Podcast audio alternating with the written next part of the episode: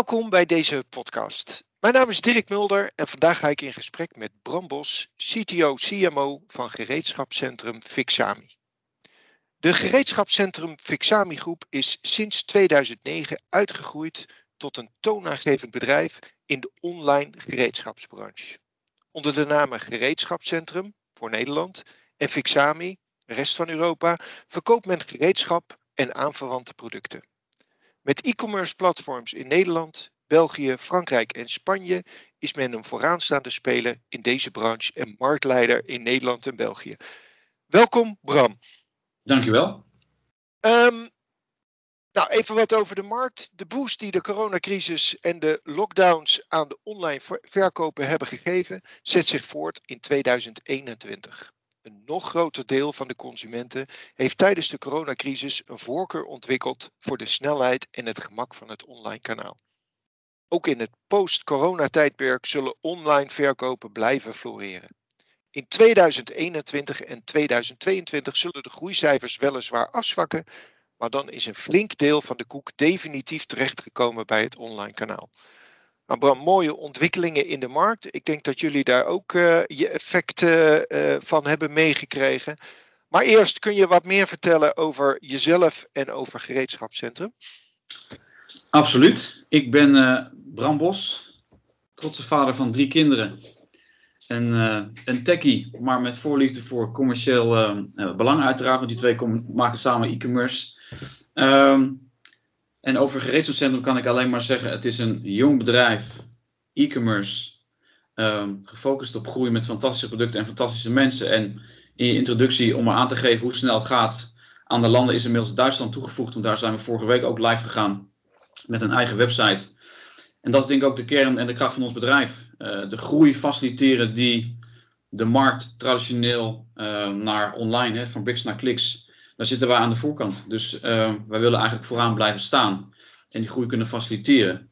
Dus de coronacrisis heeft daar nog weer een, ja, een beetje bovenop gedaan. Want het is uiteraard niet onopgemerkt gebleven dat de mensen niet meer naar de bouwmarkt konden. Uh, en dus online op zoek moesten naar hun spullen. En daar proberen we ons helemaal voor, voor voor te bereiden om die verdere groei te kunnen faciliteren de komende jaren. Mhm. Want even daarover gesproken, je hebt het over, over bouwmarkten. Is jullie markt dan voornamelijk B2C? Nee, als je kijkt naar de verdeling in het klantensegment, dan is de verdeling 50-50. Uiteraard hebben we vorig jaar een kleine shift gezien dat de mensen die niet meer naar de bouwmarkt konden, konden uiteraard wel naar ons.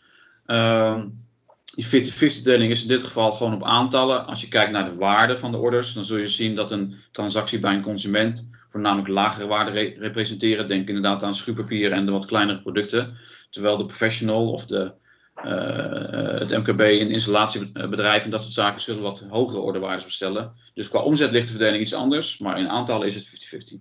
Ja, en uh, jullie zijn ook een voorraadhoudende ja, eh, e-commerce bedrijf, hoe moet ik dat zien?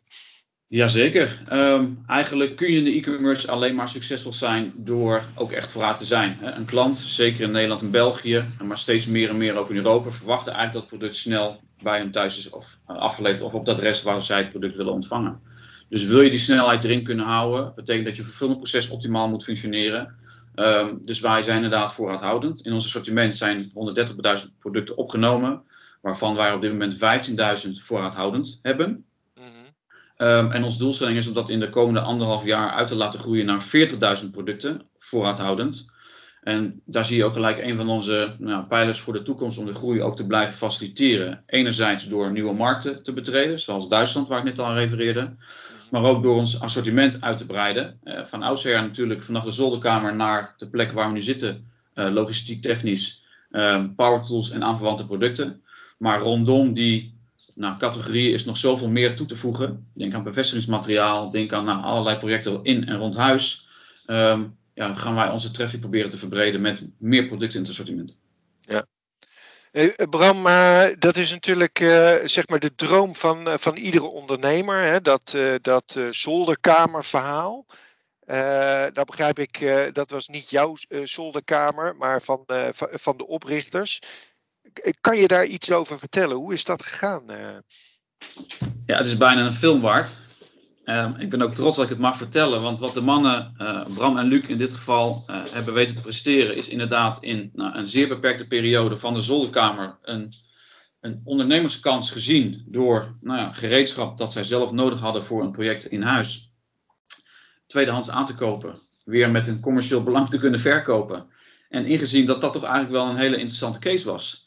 En wat zij gedaan hebben is het in no time uit te bouwen. Dus wat ze hebben meegemaakt is heel veel verhuizingen. Want de groei ging dusdanig hard dat ze van de zolderkamer naar het eerste kantoortje met een, eh, een stukje warehouse, naar steeds grotere warehouse, en dan nog grotere warehouse, naar de plek waar ze in 2018 zijn beland eh, in Tilburg. Waar we op dit moment kantoorhoudend nog steeds zijn, maar het warehouse kon al niet meer uh, voorzien in de behoeften die we hadden. Dus verhuizingen is iets wat kenmerkend is voor het bedrijf. Ehm, we hopen de komende jaren wel weer vooruit te kunnen aan onze nieuwe locatie aan de Zevenheuvelenweg, waar we nou, 14.500 vierkante meter aan, ruimte hebben voor, uh, voor producten en voor mensen. En uh, ook vorig jaar is het natuurlijk zo hard gegaan. Als je kijkt naar het aantal mensen dat wij um, uh, nodig hebben om nou, schaalbaar te blijven, om die kwaliteit te kunnen, te kunnen leveren, om focus te houden op de dingen die van belangrijk zijn voor het behalen van onze ambities. Ja, dan gaat alles hard. Dus ruimte, mensen, producten. Dus uh, groei, dat is eigenlijk het, uh, het verhaal daarachter. Ja. Dat, dat is de kern van jullie verhaal. En dan toch, hè, want die, die, die groei moet je realiseren. Hoe, hoe krijg je leveranciers mee in dat verhaal? Wat, wat is jullie ervaring daarmee? Um, als je kijkt naar e-commerce, dan refereerden we net al een klein beetje aan dat voorraadhoudend zijn is eigenlijk cruciaal. En als je voorraadhoudend wilt zijn, uh, moet je uiteraard goed kijken naar uh, hoeveel cash heb je, wat is de omloopsnelheid, uh, wat is de levertijd van bepaalde leveranciers. Dus naast zo, zo, goed mogelijk kunnen inkopen op het commerciële stuk, hè, dus een goede inkoopprijs, want iedere euro die je daar bespaart is eigenlijk een euro onderaan de streep die je weer toe kunt voegen, is de relatie en de betrouwbaarheid naar de klanten toe het allerbelangrijkste. Want als de klant uiteindelijk bij jou een plezierige beleving heeft, de levertijden kloppen, de prijs klopt, de kwaliteit klopt, um, dan zul je zien dat die klanten ook terug blijven komen. En dat is natuurlijk ook een van de belangrijkste aspecten van e-commerce. Hoe zorg je ervoor dat die retentie op de juiste pijl is? Nou, de relatie met de leveranciers moet dan ook een open boek zijn. En natuurlijk moet je scherp onderhandelen, maar uiteindelijk is de relatie die je met je leveranciers op gaat bouwen op de langere termijn het allerbelangrijkste. En daar gaan we ook voor. Uh, de afgelopen jaren hebben we zwaar geïnvesteerd in nou, hoe, hoe, maak je nou bespreekbaar welke topics je graag zou willen verbeteren, wat gaat juist goed. En dat proberen we ook binnen onze eigen teams goed te beleggen. Dat je best kritisch mag zijn, ook naar leveranciers. Maar dat je ook de successen moet, moet vieren samen. En dat we uiteindelijk gaan voor de stabiliteit en continuïteit van onze leveringen naar de klant. En natuurlijk is dat een, ehm, een, eh, een, ja, een proces wat we moeten ontwikkelen. En nieuwe relaties die beginnen ergens en je gaat elkaar evalueren. Maar uiteindelijk wil je een succes maken van, uh, van alles met elkaar. Even, even terug naar uh, uh, jullie bedrijf, gereedschapscentrum Fixami. je hebt al iets daarvan aangegeven, maar wat is jullie onderscheidend vermogen richting de, richting de markt? Um, als je kijkt naar de, de markt in algemene zin, dan zijn wij bijzonder in die zin, we zijn een pure player. Wij zijn niet ooit uit een uizenwarenhandel uh, op een straat als retailer begonnen en hebben uiteindelijk de weg naar online gevonden. Uh, we zijn cloudborn, zoals we dan zo mooi zeggen. Dus wij ademen e-commerce. En daar zit ook onze, het onderscheidend vermogen. Wij focussen niet op winkeltjes. Uh, wij focussen niet op experience centers. Wij focussen ons op e-commerce en schaalbare dienstverlening aan onze klanten. En um, als je kijkt naar de traditionele markt, dan zie je dat de, de switch van bricks naar clicks, die is in onze markt, die is nog niet zo ver als bijvoorbeeld met de wasmachines, met vliegtuigtickets, met nou, de, de telefonieabonnementen, et cetera, et cetera. Dus waar we ons onderscheiden is dat we alleen maar online blijven. Dus alles wat wij aanbieden aan diensten, aan producten, aan nou, et cetera, et cetera, moet schaalbaar zijn. Het moet passen in ons e-commerce concept. Draagt het daar niet aan bij, dan is het ook eigenlijk niet uit te rollen in Europa. Want dat is onze ambitie. En um, daar onderscheiden we ons ook. Uh, wij focussen ons op Europa. Wij willen als doelstelling uh, bereiken dat wij de grootste e-commerce speler zijn op het vlak van power tools en aanverwante zaken. En daar houden we ook aan vast. Ja, ja. Um, even wat jij geeft aan, bent, jullie zijn puur player, hè? dus een, een e-commerce bedrijf. Toch kan ik mij voorstellen dat een, even, ik zie de traditionele klusser uh, zie ik vormen, of misschien zelfs wel de professionele ZZP'er dat die het toch altijd ook wel prettig vindt om een power tool in zijn hand te houden, uh, uh, te zien en te ervaren. Hoe vangen jullie dat op? Um, allereerst, als we kijken naar de professional, die heeft over het algemeen al een voorkeur voor een bepaald merk. Die kiezen voor een bepaald platform. Tegenwoordig uh, werken veel machines op, op accu, dus die zijn al gewend bij de kwaliteit en de service rondom een bepaald merk. Dus ze weten heel goed wat zij nodig hebben. Dus als wij in kunnen spelen in het versneld uitleveren, mochten ze het snel nodig hebben, op de bouwplaats of thuis of voor een project. Uh, maar bovenal de keus die wij kunnen bieden. Uh, ik kan me voorstellen dat een lokale retailer nooit een volledig assortiment zomaar kan opnemen in de winkel. Die zal het dan ook moeten bestellen. Dus uh, uiteindelijk zullen wij de, de, specialist zijn waarin de expert, maar ook de klusser voor thuis het meeste aanbod heeft en ook versneld uit kan leveren. Uh, dus zelfs als het dezelfde dag nog zou moeten, ook daar kunnen wij op inspelen. Voor 12 uur besteld kan de klant nog steeds de producten thuis verwachten. Ja. Maar werken jullie dan ook met instructiefilmpjes of uh, ja, ik neem aan uitgebreide uh, productbeschrijvingen? Hoe, hoe, pakken jullie dat aan? Ja, naast de vooruithoudendheid is content cruciaal. Hè? En zeker als je de, het advies wilt geven aan de klanten om het juiste product bij de juiste klus te krijgen. Dus het verrijken van het product met niet alleen de handleiding en de specificaties um, en een wat meer uh, verrijkte omschrijving, maar ook de toepassingsgebieden. En wat is duurzaamheid? Uh, is het voor eenmalig gebruik goed of kun je het inderdaad gewoon iedere dag gebruiken? Um, dat zijn wel zaken waar wij de afgelopen anderhalf jaar zwaar op aan investeren zijn om ervoor te zorgen dat of het nou de professional is die op zoek is naar bepaalde certificeringen, of het is een, een thuisklusser die op zoek is naar het juiste product om de vloer te schuren of de trap te schuren, uh, dat we kunnen voorzien in de behoeften die de klant heeft. En daar ligt onze kern ook. Hè. Dus hoe zorg je ervoor dat je de klant op de juiste manier door dat grote assortiment van 130.000 producten heen trekt, met focus op de dingen die voor hem of haar het meest relevant zijn. Daar ligt voor ons op dit moment ook de focus. Ja, en, en als je dan terugkijkt, hè, want daar heb je denk ik ook, uh, dan praat je over data, die hulp van die leverancier bij nodig. Ja. Is, is, dat, is dat een makkelijk proces? Nee, um, niet dat het moeilijk is, maar het is arbeidsintensief. Hè, want contentcreatie probeer je uiteraard wel zoveel mogelijk te automatiseren daar waar het kan. Maar wil je de verrijkte content maken die specifiek past op jouw doelgroep die je bedient op de website, dan zul je daar moeten investeren. En zeker als je kijkt naar Europese ambities uh, Nederlandse content is uiteraard makkelijk als je vanuit Nederland opereert. Maar hoe ga je het proces schaalbaar maken om ook die content voor die 130.000 producten in Frankrijk en in Italië en in Spanje en in Duitsland ook op de goede kwaliteitsniveaus te krijgen? Dat is een uitdaging waar we continu mee bezig zijn. En daar hebben we mensen voor nodig, daar hebben we een strategie bij nodig, daar hebben we onze fabrikanten zeer zeker ook bij nodig. Omdat ja, de basiscontent, de specificaties en de speciale kenmerken, dat soort zaken die krijgen het liefst uiteraard aangereikt vanuit de leverancier. Maar ja, het stuk eromheen, ja, dat is toch een eigen verantwoordelijkheid. En daar kun je jezelf ook in onderscheiden. Ja.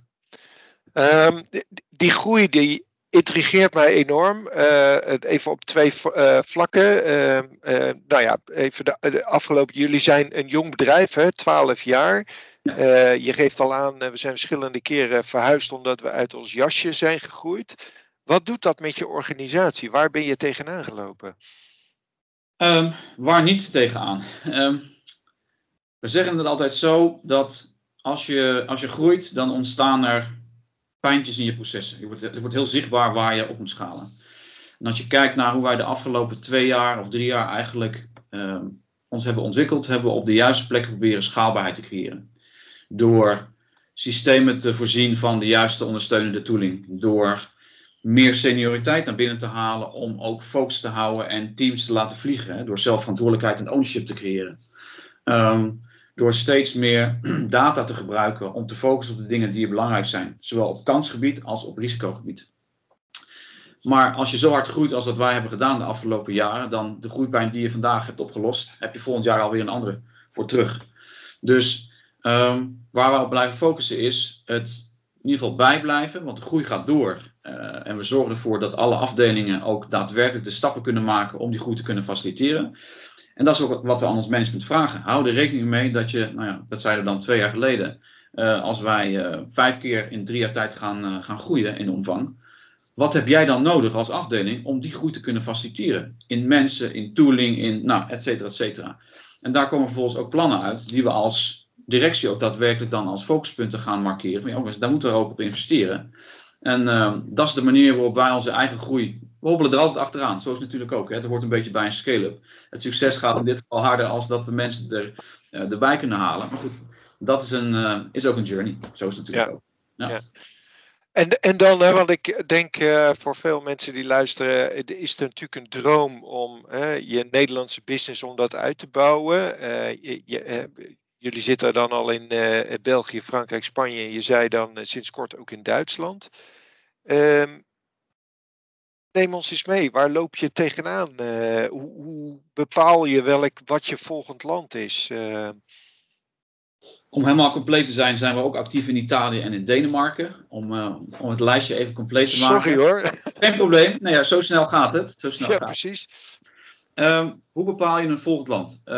we zijn een e-commerce speler, dus zoekvolume en traffic kunnen genereren over de, de kanalen waar je actief bent, is uiteraard cruciaal. Los van conversiepercentage en dat soort dingen. Um, kijken naar wat is de volwassenheid of maturity, uh, het level in een bepaald land. Oftewel, wat zijn de prijzen, uh, wat voor klanten zitten er, wat voor marge kunnen we maken. Dat soort stukje vooronderzoek doen we uiteraard. Um, kunnen we makkelijk aan content komen? Ook niet geheel onbelangrijk. Ik kan me voorstellen dat als je in een Italiaans land zit en het assortiment is lastig te vertalen, uh, dat je dan Italië misschien even laat zitten en dat je focust op een ander land ons uiteindelijk doel is om de grootste te worden in Europa. Dus uiteindelijk zullen ze hopelijk allemaal wel volgen. Maar we kijken wel naar potentie. En we kijken ook naar hoe snel denken we uiteindelijk naar een bepaald niveau te kunnen volgroeien. Dus vanuit onze interne organisatie hebben we ook country management, waarbij we kijken naar, oké, hoe gaan we een land betreden? Is dat gelijk met een eigen website, zoals we in Duitsland ook doen? Of beginnen we met een marketplace strategie, waarbij we eigenlijk peilen hoe ons assortiment en onze prijsstelling um, zich gaat houden in die markt? moeten we inderdaad wat agressiever, eh, kunnen we wat rustiger starten, wat haakt aan, wat haakt niet aan, om vervolgens de stap te kunnen zetten naar een eigen website en ook direct traffic te gaan genereren. Nou, afhankelijk van, de, van het land, hè, Italië is bijvoorbeeld echt een Amazon-land, um, ja, daar zijn we echt met een Amazon-strategie ook daadwerkelijk gestart, om te kijken wat werkt en wat werkt niet. Um, en dat e-, evalueren we en um, uh, op een gegeven moment zal het volwassen genoeg zijn en zien we ook tractie genoeg om ook een, een eigen website te kunnen lanceren. En dus, als, je dat, als je dat dan moet doen, hè, uh, zoals Duitsland, uh, waar loop je dan tegenaan? Heel veel dingen. En daar zit de crux ook weer. Hoe zorg je nou voor dat je het proces om een land te betreden schaalbaar maakt? Uiteraard hoort er een stukje fiscaliteit bij. Denk aan btw-nummers, contactgegevens, de lokale regelgeving die natuurlijk van belang is. ook al leven we in Europa en lijkt alles hetzelfde, toch is ieder land toch net weer anders. Um, dus hoe maak je nou een goede shakedown list? een goede planning. Zorg ervoor dat iedereen aan boord is. Dat op het moment dat de knop omgaat en de eerste treffer komt voorbij, dat zowel het warehouse als customer support, als marketing, als finance, iedereen weet, jongens, wij zijn akkoord, het proces is getest en we kunnen gaan. Want uiteindelijk maakt het dan onderaan de streep niet uit of een order nou uit Duitsland komt, of uit Italië, of uit Denemarken, of misschien zelfs uit Tilburg om de hoek. Het proces zou hetzelfde moeten zijn, maar het, het stickertje op de collie in de vrachtwagen bepaalt uiteindelijk waar je naartoe gaat. Dus uh, ook daar weer het schaalbaar maken. En daar hebben we de afgelopen maanden ook uh, nou ja, in geïnvesteerd. Duitsland was weer een mooie nieuwe stap. Waar loop je tegenaan? Wat wil je verder stroomlijnen en van tevoren tackelen? Ook in je planning. We zijn altijd ambitieus. Dus uh, het stukje IT, het stukje finance. Hoe zorg je ervoor dat alles is uitgelijnd? Dat je inderdaad ook nou, naar de volgende stap, stel je voor Oostenrijk, ligt in lijn met verwachtingen als je Duitsland hebt gedaan.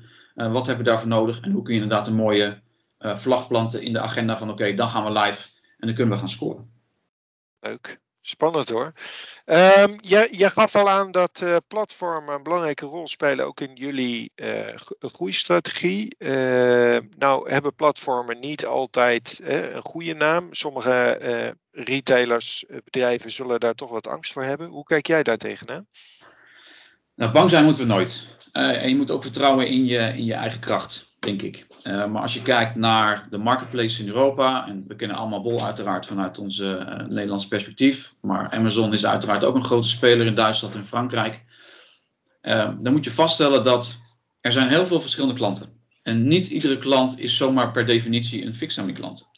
Dus um, het stukje toegevoegde waarde van een Amazon, die heel goed in staat is om traffic te genereren, en hetzelfde geldt voor bol.com, moet je heel goed nadenken over, oké, die klant is per definitie een bolklant. En wat kunnen we eraan doen om er wel een fixing klant van te maken? Uiteraard, daar zijn we altijd naar op zoek. Maar het is ook on top of. Het levert ook een stukje traffic die wij zelf nooit kunnen bereiken. Dus als je dan vervolgens naar de balans zoekt tussen hoeveel macht of hoeveel pressie kan dan verkeer op zo'n marketplace voor een bepaalde markt geven, daar moet je wel over nadenken. Dus we zijn ook best scherp op uh, hoeveel volume willen we uiteindelijk via een bol.com laten lopen of via een Amazon. Um, aan de andere kant biedt een marketplace, zoals ik net al even aanhaalde in Italië, een fantastisch platform om te kijken hoeveel potentie er met je huidige assortiment zit in een bepaald land. Dus het is altijd een balans.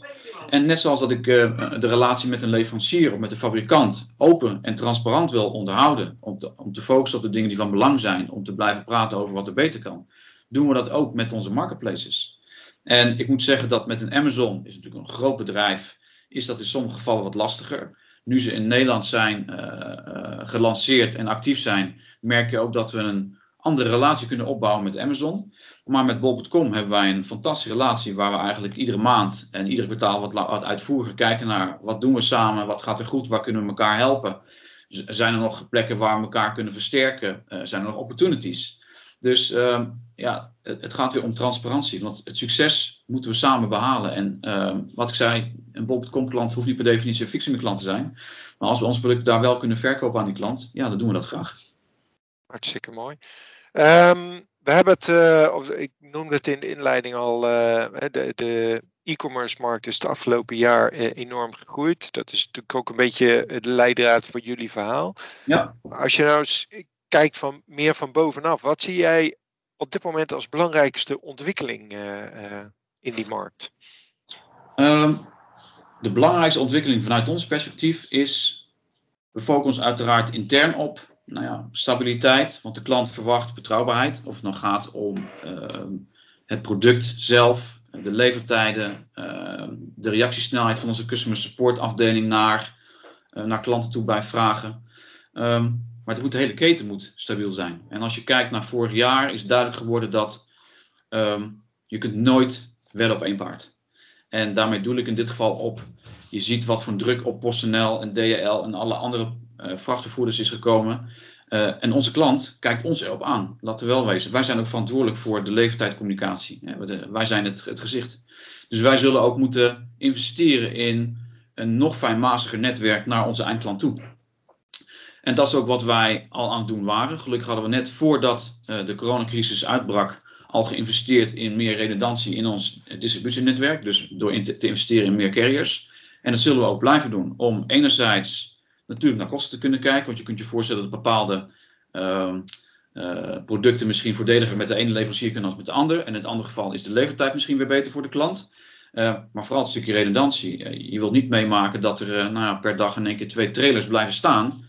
Omdat een, een, pakketvervoerder het niet meer kan verwerken. Nou, je klant verwacht gewoon dat het product wordt afgeleverd. En ze hebben uiteraard begrip voor wat vertraging als dat zo is. Maar ja, als dat continu zo blijft, ja, dan kun je niet op vertrouwen. Dus uh, wij proberen te investeren in een, in een goed netwerk van aanbieders aan de ene kant. Voor de sourcing. En aan de andere kant uiteraard in de distributie naar onze eindklant ook. Dat we kunnen blijven leveren. Ja. Merk je dan dat er het afgelopen jaar tijdens die coronatijd dat daar dingen in veranderd zijn? Um, Vanuit ons perspectief? Of vanuit... Nou ja, eh, in de supply chain, vanuit jullie perspectief, in de markt. Uh... Ja, kijk, afgelopen jaar is natuurlijk een heel bijzonder jaar geweest. Um, de uitdaging van een, van een scale-up zoals wij uh, zijn, natuurlijk, je sourcing is altijd een, een, een punt van, van aandacht. je wilt ervoor zorgen dat je voldoende voorraad hebt en houdt om één, geen stockouts te hebben en continu gewoon in, in de vraag van je klant te kunnen voorzien vorig jaar is natuurlijk een, een, heel bijzonder jaar. Vanuit China heel langzaam de wereld over. Uh, de warehouses in Europa waren op een gegeven moment leeg. Dus uh, we hadden gelukkig vooraf al de keuze gemaakt om extra voorraad aan te leggen. Dus we hebben uiteindelijk zoveel voorraad opgebouwd dat wij de zomerperiode en de periode daarna eigenlijk goed hebben kunnen voorzien in de vraag. Um, maar het blijft sowieso nu ook in 2021 een, een, een uitdaging om die sourcing op peil te houden. Dus met respect voor onze inkopers, die weten naar heel Europa af te zoeken naar ja, plukjes voorraad.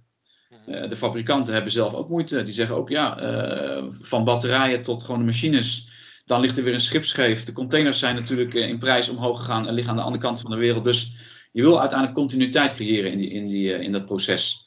Ja. En dat betekent soms dat je voorraad het verder op moet bouwen. en soms heb je een leverancier die het wel goed in orde heeft. Dus ook daar speelt data weer een hele belangrijke rol. Om ervoor te zorgen dat je op het juiste moment een, een bestelling plaatst die wellicht twee of drie keer zo groot is dat je normaal gesproken gewend bent. Maar uh, om dan wel in de, in de vraag naar je klant te kunnen blijven voorzien. Ja. En uh, wat is jullie strategie ten aanzien van uh, zeg maar het contact dat je zoekt met je afnemer? Hè? Dus zowel de ZZP als de consument. Hoe, hoe blijf je in, in deze tijd met die consument communiceren of in contact? Um, in deze tijd nog misschien wel meer van belang, maar we deden het ervoor ook al. Als, als echte e-commerce um, specialist zouden wij het zo moeten kunnen faciliteren dat de klant eigenlijk geen vraag meer heeft. Um, maar uiteraard speelt er altijd iets. Of het nou gaat over een product dat kapot is afgeleverd, of het was toevallig het verkeerde product, of de klant wil het graag terugsturen. Uh, er zijn diverse processen waardoor je misschien toch een klant uh, moet voorzien in een, een, een telefoonnummer of uh, whatever it may be. Um, dus de investering die we hebben gedaan is of het nou gaat om chat, WhatsApp, Facebook Messenger, uh, een telefoongesprek of e-mail. Probeer al die vormen van interactie uiteindelijk te centraliseren. En uiteindelijk weer te investeren aan de voorkant door het proces weer schaalbaar te maken. Dus um, verzamel kennis. Zorg ervoor dat de klant uh, op de websites zelf al op zoek kan gaan naar de informatie. En dat het proces rondom het terugsturen van een product of extra informatie op vragen um, zo efficiënt verloopt dat je eigenlijk geen impact meer hebt op je eigen customer support afdeling. Dat is natuurlijk het belangrijkste. Hoe houden we dat schaalbaar? Dus hoe houden wij nu contact met onze klanten? Ja, we hebben een scala aan, aan contactmomenten um, in onze journey. Dat sowieso. Dus uh, bevestiging van de order. Um, in het proces ervoor kunnen klanten via e-mail, maar uiteraard ook via WhatsApp en Facebook Messenger en TED vragen stellen over het product. Dus ja, we voorzien eigenlijk al in al dat soort vormen van interactie, want de ene klant is de andere niet. Dus we laten het alleen aan de binnenkant wel op hetzelfde platform binnenkomen. Om ervoor te zorgen dat je daar niet van het ene systeem naar het andere systeem moet gaan. En dat je eigenlijk alle vragen op één en dezelfde manier kunt gaan afhandelen. En onze focus ligt om nou ja, het aantal interacties per bestelling of per order eh, zo laag mogelijk te houden. Dat betekent één, dat de klant heeft gevonden wat hij nodig heeft. En twee, het geeft denk ik ook een stukje vertrouwen, want dan is de klant inderdaad helemaal uh, uh, tevreden met, met het proces. Ja, ja. Um, ik zou toch nog uh, ook naar een ander uh, belangrijk thema op dit moment uh, graag toe willen. dat is duurzaamheid. ja, nou kan je erover discussiëren of het e-commerce model, of dat nou zo'n zo'n duurzaam model is. Hè. Dan heb ik het even ten aanzien van de impact op de omgeving en het milieu. Ja. Hoe kijk jij daar tegenaan en hoe zijn jullie als bedrijf bezig met dat thema? Um, als bedrijf gaan we automatisch mee met de keten. Um, en daarmee bedoel ik, je ziet dat zowel in de, in de aanvoer bij fabrikanten, die zelf natuurlijk een duurzaamheidsprogramma hebben, die proberen hun uh, producten duurzaam te ontwikkelen, te vervoeren. Um, je ziet ook dat het proces van bestellen proberen we anders in te regelen. En je ziet dat vaak via hubs wordt gewerkt, terwijl we ook rechtstreeks zouden kunnen leveren. Dus dat zijn dingen waar we nu gewoon ook al mee te maken krijgen. Uh, je ziet dat um, het transport zelf krijgt steeds meer een duurzaam karakter. Denk daarbij aan verpakkingsmaterialen, uh, de vulling daarvan. Veelal was dat plastic. Uh, we zijn nu proeven aan het draaien met verpakkingsmateriaal dat biologisch afbreekbaar is. Dat kan zo weer in de aarde en dan breekt het af. Of met papier zijn we aan het werken. En voor pelletvervoer kijken we naar kartonnen pellets die ook weer recyclebaar zijn. Of naar, naar houtvezels die weer makkelijker recyclebaar zijn en wat langer in, in heel blijven. Dus heel langzaamaan merk je dat de hele keten wel op zoek gaat naar hoe kunnen we dat proces nou zo duurzaam mogelijk maken? Nou, ook aan de andere kant zul je zien dat onze vrachtvervoerders gaan steeds meer kijken naar hoe zij hun processen ook uh, één, efficiënter kunnen maken en twee, duurzamer. Dus uh, elektrisch transport, hè, investeren in elektrische vrachtwagens, maar ook die last mile, dat laatste stukje naar de consument toe, hoe kunnen we dat zo duurzaam mogelijk maken? Dus heel langzaamaan gaat het sowieso wel um, stapjes vooruit. Um, en ja, het voordeel van ons is een goede hart, we gaan naar een nieuw pand. Dat nieuwe pand uiteraard ook weer op duurzaamheid berust. Als je kijkt naar de ontwikkelingen, de laatste standaarden met nou, de bewegingssensoren voor licht, eh, LED-lampen, et cetera, et cetera. Dus um, het gaat eigenlijk automatisch mee in de manier waarop wij als bedrijf ontwikkelen. Ja, uh, klinkt heel goed. Um, als je naar, de, nou eens naar de toekomst kijkt, hè, over vijf jaar. Je hebt natuurlijk al wat dingen aangegeven. Jullie willen leading player in, in Europa worden. Maar over vijf jaar, hoe, hoe zie je jullie, hoe zie je de branche en hoe zie je jullie positie daarin? Um, natuurlijk zijn we dan de leader in Europa op het gebied van power dus uh, volhouden aan onze en vasthouden aan onze ambities. Als je kijkt naar onze markt, dan is, dan is het nog een traditionele markt. Hè. We refereerden er al aan en, uh, bij wat uh, eerdere topics dat um, we zijn nog geen airline tickets of wasmachines of dat soort zaken. Dus er is nog heel veel in ontwikkeling. Ik denk dat het afgelopen jaar duidelijk heeft gemaakt dat, um, um, dat die shift inderdaad versneld gaat plaatsvinden. dus of alles blijft hangen nu, van wat, wat jaar naar online is gegaan, moeten we nog gaan bekijken. Maar de shift is in ieder geval versneld. Um, dat die versnelling de komende jaren wel door zal zetten. Dat de transitie van ijzerwarenhandel en power tools en, en do-it-yourself naar online, die gaat verder plaatsvinden. En wij zitten vooraan. We doen alleen maar online. Dus um, op basis van onze cijfers is ongeveer 15 tot 20 procent is nu online en het restant is nog offline. Ja, als het allemaal online komt en wij kunnen met dezelfde cijfers en met dezelfde positie vooraan blijven staan, ja, dan uh, denk ik dat onze ambitie om de grootste speler in Europa over vijf jaar te zijn, of in 2024, ja, dat we die gewoon gaan, uh, gaan behalen. Ja. En, en als je dan verder kijkt nog, zou, zou je zeggen van joh, hè, dan gaan we de oceaan over? Of?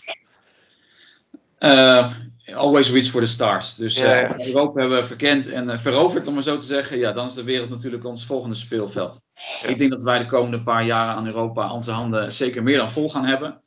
En uh, de weg naar de grootste speler van Europa ja, kan diverse routes uh, bewandelen, uiteraard.